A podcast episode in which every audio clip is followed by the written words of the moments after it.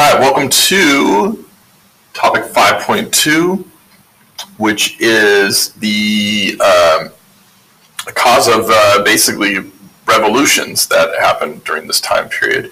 Uh, and the effects of those revolutions, and also the rise of nationalism during this time. Now, this is so large of a topic because we got a bunch of revolutions to cover, and also the rise of nationalism, that I'm breaking it into two parts as far as um, the reading and as far as the podcast. So let's start with topic 5.2, part one. The overall question in this, you guys, is how did the Enlightenment shape the intellectual, intellectual and ideological thinking that affected reform and revolution after 1750? Basically, what role did the Enlightenment play in all of this? Okay. Struggles for power took place within England before 1750. In 1685, James II became King of England.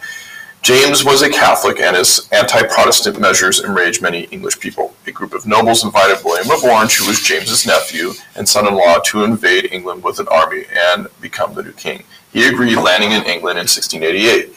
James fled to France, thus avoiding an actual war. In 1689, William and his wife, Mary, who was James' daughter, yes, that means they were cousins. I know that's gross. Anyway, William and Mary were cousins. Yeah, uh, began to uh, began their joint rule of England. Both William and Mary were Protestant, and the English throne remained in Protestant hands after that. English people called this revolt the Glorious Revolution or Bloodless Revolution, since you know James had fled to France. There was no fighting.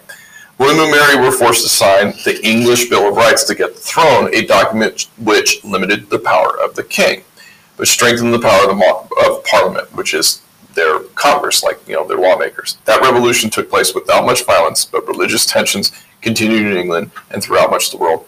Now I know we've gone over that a couple times in readings, so make sure that you know that revolution, the Glorious Revolution.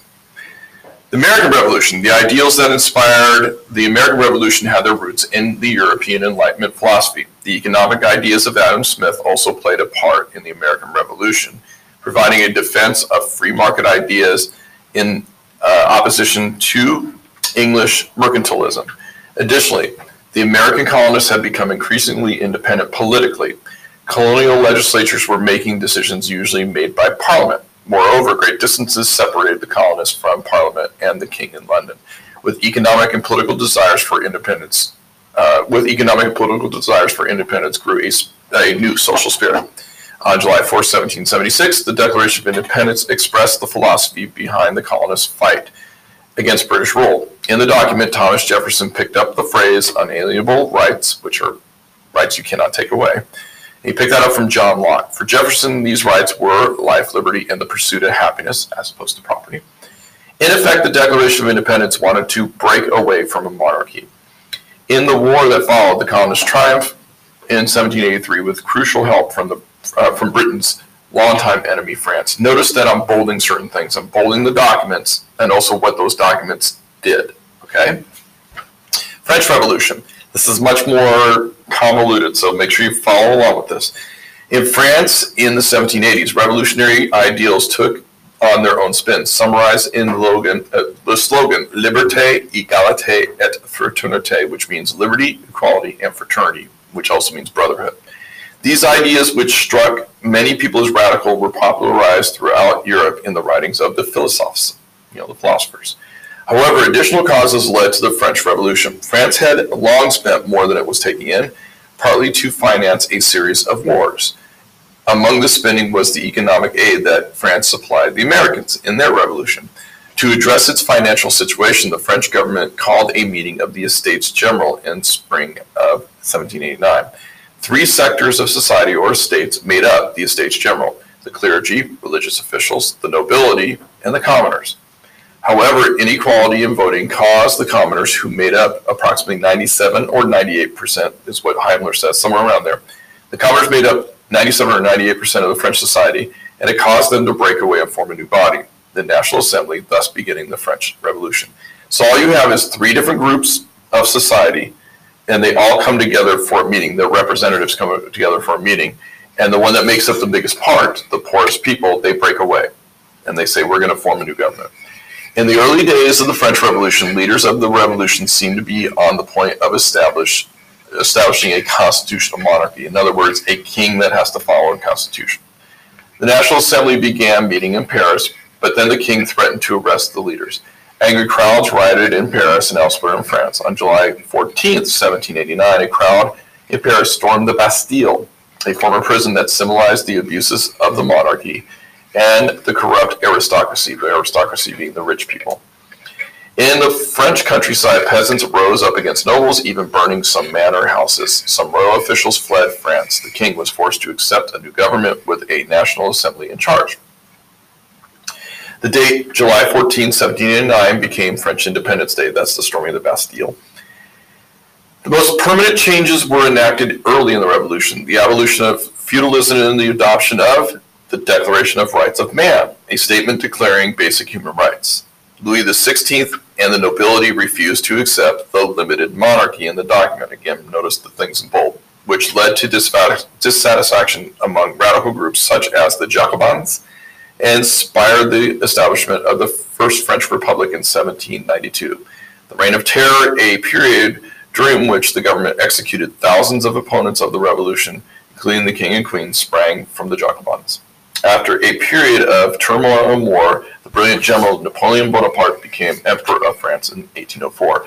I want you to notice that date, that this is not a very fast revolution. It starts in 1789 and doesn't end until 1804. I mean, it just keeps going new government, new government, new government. We'll discuss a little bit in class, but realize this is not as cut and dry as um, the other revolutions you're going to see. Okay? Haitian Revolution. At the end of the 18th century, revolutionary forces were also at work in the rich French sugar and coffee colony of Haiti on the western third of the island of Saint Domingue, also known as Hispaniola.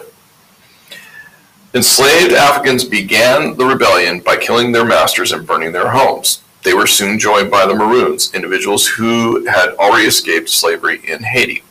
The examples of the recent American and French revolutions led formerly enslaved Toussaint Louverture to join the revolts in 1791, and then to lead a general rebellion against slavery. Besides being well read in Enlightenment thought, Louverture proved to be a capable general. His army of enslaved Africans and Maroons established an independent government and played the French, Spanish, and British against each other. Hint, the French were a little bit busy at this point fighting the revolution that we just talked about. In 1801, after taking control of the territory that would become the independent country of Haiti, Louverture produced a constitution that granted equality and citizenship to all residents. He also declared himself governor for life.